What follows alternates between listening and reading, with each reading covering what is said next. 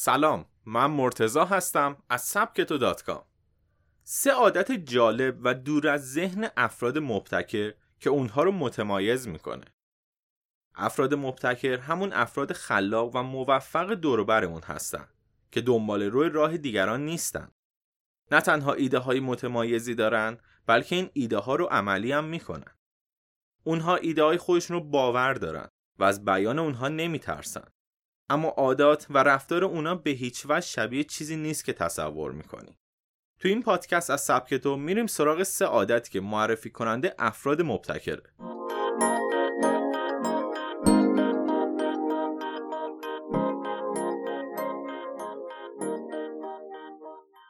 افراد مبتکر همیشه تأخیر دارن. افرادی که همیشه عجله دارن و به موقع و حتی زودتر کارشون رو تمام می‌کنن نسبت به افرادی که تا حدودی تأخیر دارن یا کارها رو عقب میندازن معمولا خلاقیت کمتری دارن البته این به این معنا نیستش که باید تا جای ممکن کار رو عقب بندازیم. در واقع افرادی که کار خود رو خیلی عقب میندازن اونقدر دچار استرس دقیقه 90 میشن که کارها رو سرهم می‌کنن و فرصتی برای خلاقیت ندارن. از طرفی افرادی که همیشه عجله دارن دوباره به علت همین استرس دیر نکردن ایده های متمایز و خلاقانه کمتری دارن. فاصله بین این دو گروه رو افراد مبتکر پر می‌کنن. البته خود عقب انداختن کارها دلیل خلاقیت نیست. برای بررسی این وضعیت آزمایش هایی طراحی شده و به این نتیجه رسیدن که در واقع عقب انداختن کارها موقعی موجب خلاقیت میشه که از ابتدا بدونیم قرار چیکار کنیم و چه مسئله رو حل کنیم. حالا شروع کردن اون رو به تأخیر میندازیم. چرا که در این حالت اون کار در پس ذهنمون وجود داره. و حتی اگه در حال انجامش هم نباشیم ذهنمون در حال ایده پروریه. اینجاست که عقب انداختن به شما فرصت ایده های جدید میده که بتونید غیر خطی فکر کنید و غیر منتظره خیز بردارید. یه فیلمنامه نویس مشهور آمریکایی تو این زمینه میگه شما می‌گویید عقب انداختن کارها. من میگم فکر کردم برای خلاقیت در کارها. عقب انداختن شاید بازدارنده کارایی باشه. اما می‌تونه محرک خلاقیت هم باشه. دو افراد مبتکر هم شک می‌کنن و هم میترسن. شاید افراد مبتکر مطمئن و با اعتماد به نفس به نظر بیان. اما در باطن اونها نیز مثل ما دچار شک و تردید میشن. ولی به شکل متفاوتی با این تردیدها روبرو میشن. برای بیشتر ما فرایند ایده پروری به شکل زیره. عجب ایده خوبی ولی کمی دردسر داره. فکر کنم به درد نمی‌خوره. من توانه انجام هیچ کاری رو ندارم.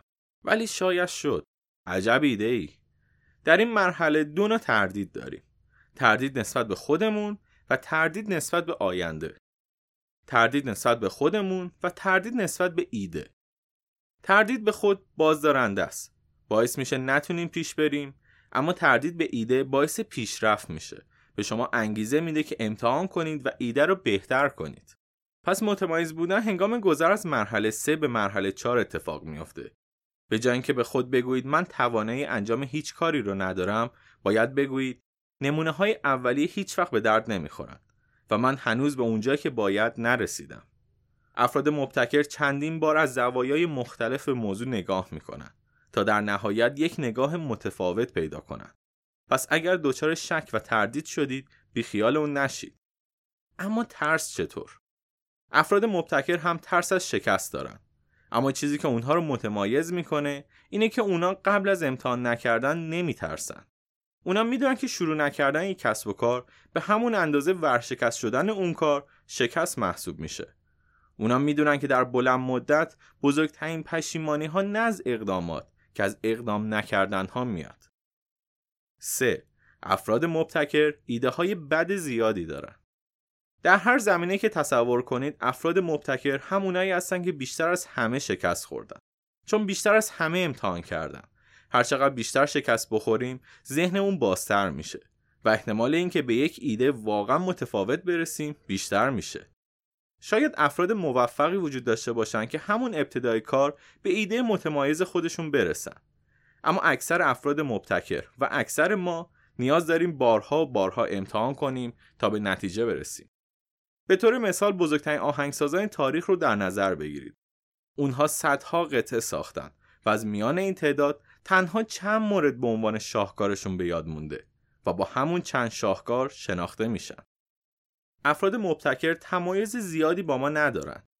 اونها میترسن و شک می‌کنن. کارها را عقب میندازن، ایده های بدی دارن و معمولا اینطور نیست که با وجود این ایرادها موفق شوند. برعکس به خاطر همین ایرادهاست که موفق میشن. شاید مبتکر بودن راحت نباشه اما بهترین راه برای بهتر کردن دنیای اطرافمون مبتکر بودنه. ممنون که با این پادکست همراه من بودید. می‌تونید پادکست های دیگه سبکتو رو توی کانال تلگرام ما پیدا کنید. ادساین سبکتو کام. یادتونم نره نظراتتون رو برای ما بفرستید. با آیدی تلگرام ات سبکتو یک